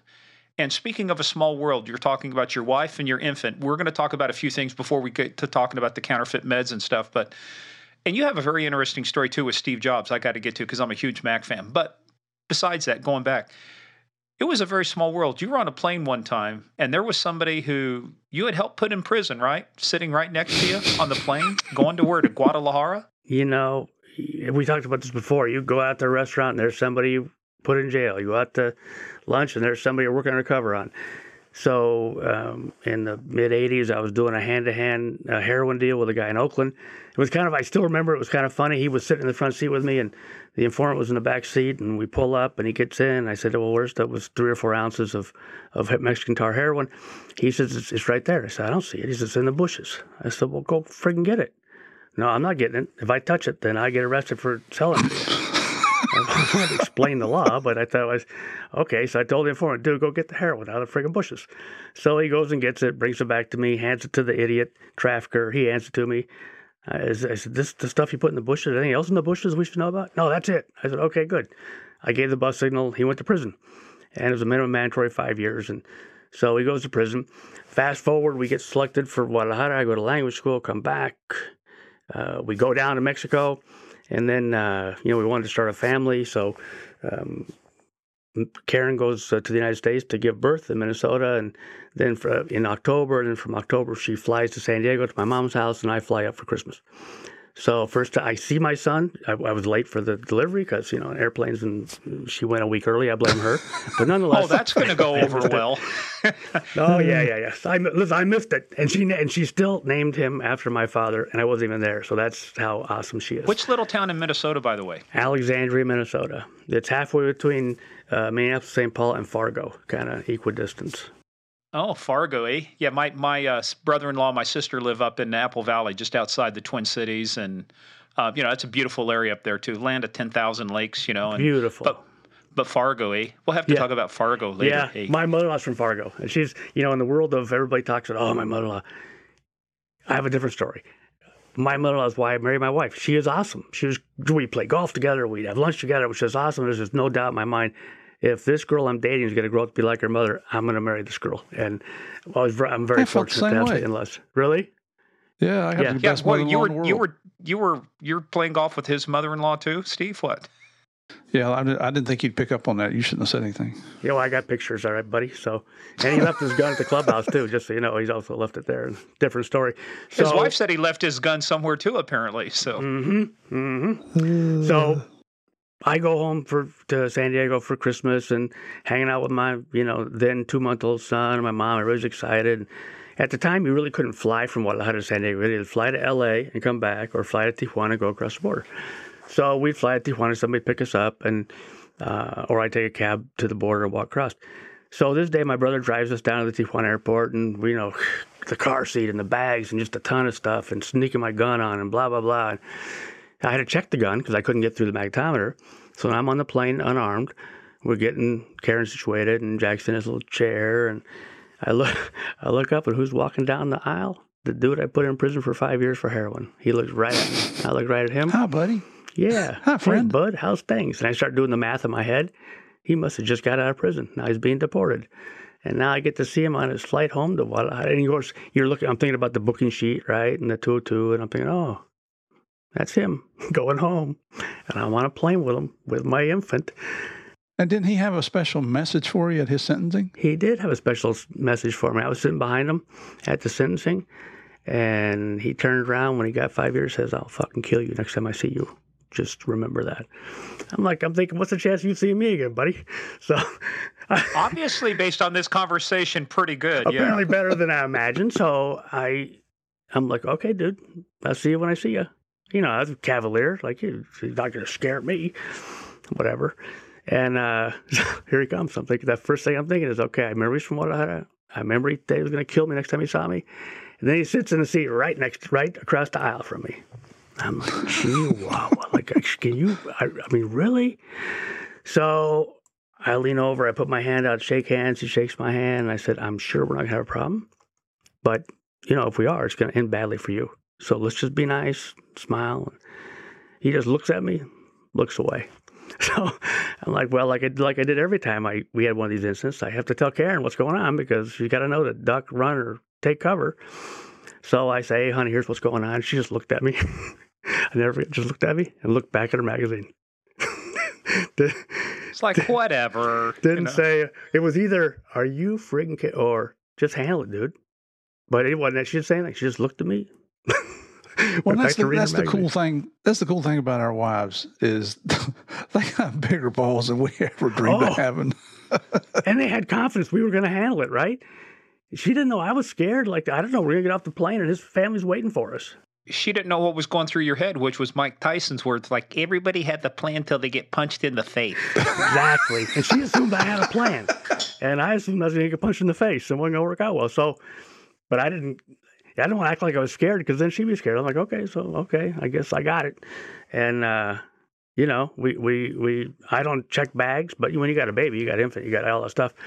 So we get off the plane, we get our stuff. I never ran so fast with an infant, a wife, and eight bags as I did that day from the carousel to the car where my guns were. And, uh, you know, I never saw him again that I'm aware of. But that was just a tough welcome back to Guadalajara, you know, trip. Like, what the heck? Yeah, buddy. well, there you have a lot of stories, and we're going to get to those. I think we're going to have to do another episode on this. But what we're going to do is you had a lot of experience inside DEA that's going to prepare you for something later. And this is one of the reasons for the episode today is we wanted to talk about. We've talked about uh, we when we had Sherry Oz on, we talked about fentanyl. Um, we've talked to other people about uh, you know the amount of drugs that are coming on. But one of the things we've seen too is some of the deaths that have happened because of counterfeit medications. You know, and one of the things we wanted to talk about, and a couple things that shocked me, I know shocked Steve when you started talking about some of the work you're doing with counterfeit medication. We've seen what happens when people take counterfeit Xanax or other stuff. It's been laced with fentanyl. People have died from this stuff. But you had an interesting path to get there because I want to ask you about your time to working with Steve Jobs as well because I'm a huge Mac fan. You know, Steve Jobs was an asshole, but he was a very visionary asshole. You know, but um, so how did you you left DEA in 2002? How did you get involved in doing some of this work now, where you were looking at product tampering and diversion and counterfeit stuff? I mean, how did you go from working narcotics and dope to now in the corporate world doing this kind of stuff? Yeah, so when I first left DEA, I took a job with the FDA Office of Criminal Investigations, and it was a new agency as part of FDA. Uh, beyond their regulatory remit, it was a law enforcement agency. Well, wait a minute. Did you join the FDA because at least two of those letters still had D, DNA in them, like, like DEA? I, I got limited vocabulary. I got limited. You only had to learn space. one new letter, F. Exactly, yeah. exactly. So it worked out okay. The OCI now, part did FDA also stand? Did FDA also stands for fuck the agency? No, no, no, no, no. But DEA stood for don't expect anything. And anything. That's right. right I or got, drunk every afternoon. Well, yeah, I just, yes, yeah. exactly, as Murph says. So, uh, but anyway, so I get the FDOCI, and, and, their remit really was counterfeiting and tampering. There was a lot of issues with the Food Drug Cosmetic Act, which is very complex. I think it was authored by Abraham Lincoln. It's very old act, needs to be updated. But uh, we saw a lot of tamperings, and, and, and we started to see these counterfeit medicines, and it was crazy the stuff we were seeing. So I started. What kind of counterfeit stuff were you starting to see? Because you remember we had that Tylenol scare, you know, before that, years before, you know, where the Tylenol was tampered with. That was kind of, I think, the watershed moment for the U.S. to realize that, hey, man, you cannot sell even over the counter stuff without proper packaging and sealant because, like the guy did, you could adulterate the the, the supply. Well, it's funny you say that because I use that as an example when I train law enforcement or speak with doctors and nurses about the potential risks uh, of counterfeiting and how easy it is to do. And a, a, lot of people don't know, you know, you think about all the people who died and who was arrested for that, nobody, because it was so easy to do. And so, fast forward, we started seeing uh, fluoxetine, which is a, a Prozac, was one of the first counterfeit medicines I saw. And I had a private investigator uh, visit me on behalf of Eli Lilly when I was with FDOCI. And he said, We think we have counterfeit Prozac in the market. We don't know, but that's what we're hearing. So, again, I still spend a lot of time in Tijuana. I would go down there for lunch or whatever. And so I could easily go into the pharmacies, buy stuff without a prescription. So I was going down and buying uh, Prozac and some other stuff. And you guys remember the roofie issue? Uh, they were selling Rohypnol. Was that called Rohypnol? Yeah, the, the date rape drink. Yep. And so that was the other question was, okay, how prevalent is that? And so I had pharmacies in Tijuana that could wander in and I spoke Spanish and I'd go buy different things. And I remember one day we were concerned about the Rohypnol situation. So I was down buying some Prozac. So I asked the pharmacy where I was at if I could get some Rohypnol. And she says, well, you have to have a prescription for that, which was kind of surprising to me because you didn't really for anything else. And I said, oh, really? Because I don't have one. She says, that's okay. You can go to my OBGYN right next door and he'll write you a prescription. I'm like, okay. So went next door. Yep. My first OBGYN appointment. Gave the guy five and bucks. how did it go for you? Did you have to get up on a table and got, put your feet in the almost, stirrups? I almost fell off the table. My left foot was stuck in the stirrup. I didn't know how to get it out, but I, I managed. I, uh, hey, so this is a the, don't ask, don't tell show. Right. So I got the prescription. I go back. She gives me the Rohypnol, and now for five bucks for the doctor and ten dollars for twenty tablets, this was like white death, and it was that easy to bring across the border. So anyway, that was my exposure to, to counterfeit medicines, corporate security. Hey, Aaron, real quick at that time, when you talked about bringing it across the border, I know they've gotten better now because they've got machines now that can instantly analyze things and tell you know what they are if they've got fentanyl or carfentanil or you know cocaine or whatever else. But at that time, there was not a lot of recognition of this type of medication and stuff coming across the border. Was there? I mean, it was there was not a whole lot of awareness that said, "Hey, this is not right. This is counterfeit. This requires a prescription." Even today, it's not great. Um, today, if it's a narcotic like a fentanyl, dogs are trained to recognize narcotics and detect narcotics. And there's tests out there like the ones we all used, the quick, uh, you know, presumptive field analysis test where you click the vials and it turns a different set of colors, and you know. But for typical prescription drugs, Prozac, Cialis, Viagra, whatever, there's no test like that, and dogs aren't going to hit on that. So it was. So, very, do the Cialis and Viagra pills stand out when you see them? The counterfeit ones. I just You're missing the joke. Because You're missing the joke. Sorry, okay, Aaron. you guys can't see this. Okay, quick. Which which hand is the Viagra pill in? okay, so that's good. Sorry, I, I digress. We have to have a little fun now. Yeah. So it was. So that's what we were seeing when I was with the FDOCI. Um, and then I, I, was offered a position with with uh, Bristol Myers Squibb to look more at these kind of issues. Fast forward, um, I've been with a couple of major, you know, Fortune 100 pharmaceutical oh, no, companies. No, you're, you're fast forwarding too fast. Where did Apple come in at? Because I want to talk about Apple for a minute. So, but now Bristol Myers Squibb. Um, how did you? Did one of the reasons you get an offer for them is because of their work with you at uh, at the FDA? Yeah, that's so. That's what happened when I was doing these cases and finding more information and then briefing industry on what we were seeing. The industry was great partners for law enforcement. And the the uh, vice president of corporate security for Eli for uh, excuse me Bristol Myers Squibb, an amazing gentleman named John, John, Glover, who had been the number two guy at, at the FBI. He was now the VP at Bristol Myers Squibb. He invited me back to to DC for a meeting, and we drove around town and talked. And to this day, I, I remain you know a huge fan of his. So he asked if I'd be interested in transitioning to corporate security. And honestly, probably Steve would have had the same observation, and so would you, when you still have badges like, "What's corporate security?" I just imagine that's the guy with all the rings on the, all the keys on the ring on the side of his belt, and you can like open. Paul Blart Mall Cop. By the way, I got to point out, this is the second FBI agent you said you had a lot of respect for. Steve, either we're lowering our standards, or you got the wrong guest on here. Well, I, we were in a bind. Scraping the bottom of the barrel. Thanks, Steve. yeah. So what are friends so, for? But the reality was, right? If we want to have the understand industry, and, and we want industry to understand law enforcement, let's have a marriage. And so uh, that's how I got there. And so I worked for a couple companies. I'm not going to go into the names so we don't offend anybody, but. Uh, then uh, one of my bosses had accepted the first head of corporate security job for Apple, and they were going to run everything, which made sense. You know, like you said, you're a huge fan of Steve's, and Steve was a real pirate, so he did stuff the way he did it. Didn't mean it was traditional or customary or the way anybody else did it, and he wasn't going to do it the way somebody else did it just because they did it that way. He's going to do it his way. Most often it worked, and sometimes it didn't, and. Um, so he hired a friend of mine to become the vice president, start the group, and then he called me and said, "Hey, I had worked for him before," and he said, "Hey, you want to come here and do the anti-counterfeiting?" I said, "Oh, the family's all Apple fans. Why not? Move back to California." So I got out there, and you know, there's a lot of rumors about how Steve behaves and treats people and grumpy or whatever. I didn't know. I wasn't a Steve Jobs like I didn't read all about him. Just wasn't. Well, I can't read, so I wasn't doing that. But I don't. I just didn't. That wasn't my thing. We caught that too. Yeah. Yeah, we know. We, we, all know. So, uh, but I had heard rumors about you know you could get you don't really want to go to the fourth floor at one infinite loop because that's the floor Steve's on. And if you got on the elevator with him, you could be fired when you got to the main floor. I'm like, well, that won't happen because I don't go to that floor. So I went up to see the general counsel one day, who was on the fourth floor, didn't really think about it, get on the elevator. First time I see Steve. And it was also rumored that Steve would ask you, What's your name? What do you do here? And you better have your the old elevator pitch literally prepared. So I was prepared. So there's Steve Jobs. Like, Holy crap, that's Steve. So he looks at my badge, says, What's your name? I want to say uh, same as on the badge, your buddy. But I said, Can I'm Aaron. yeah, can't you read? so I, I'm Aaron. I shake shake his hand. He says, "What do you do?" I said, "I run the, the anti-counterfeiting group." Oh, you're the guy whose job I approved for six months. I myself six months, and he had approved jobs at a certain level, which mine was at. So I looked at him, kind of confused. He says, "Yeah, didn't they tell you it's a temporary assignment unless, you know, you prove that we need to have you here?" I said, "No, they must have left that part out." He says, "Yeah, I told them we don't need this. We don't have a counterfeiting problem." And so I said, "Well, I hope I prove you wrong."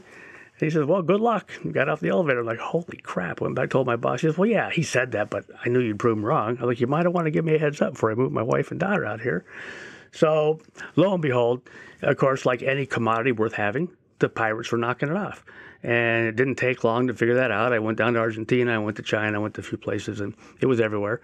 So I, when I had gotten something uh, from, I was in the UAE, and had gotten a beautiful red uh, iPhone with a radio in it which of course we didn't make red phones at the time, nor do we make iPhones with radios in them. So I sent it over to Steve's office in a inner office envelope. Two days later, I get it back with a sticky. Find these fuckers, Steve. I'm like, oh, I guess he knows.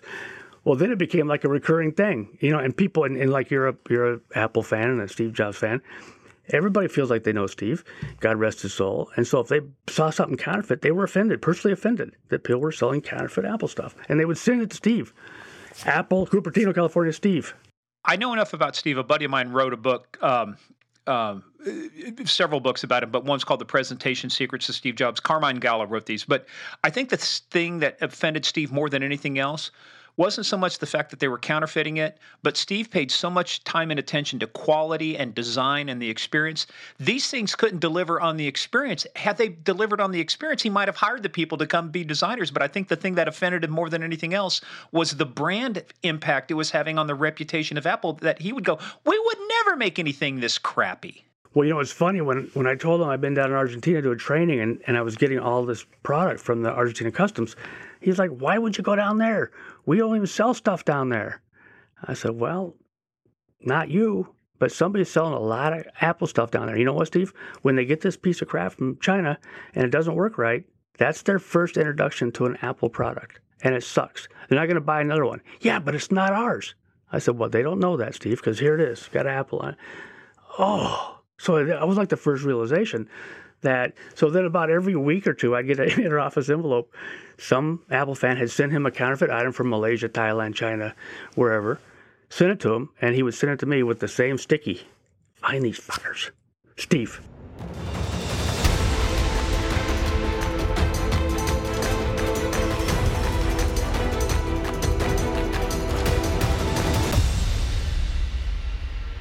Hey, players, that is the end of part one with Aaron Graham. We're going to have part two coming out this Thursday.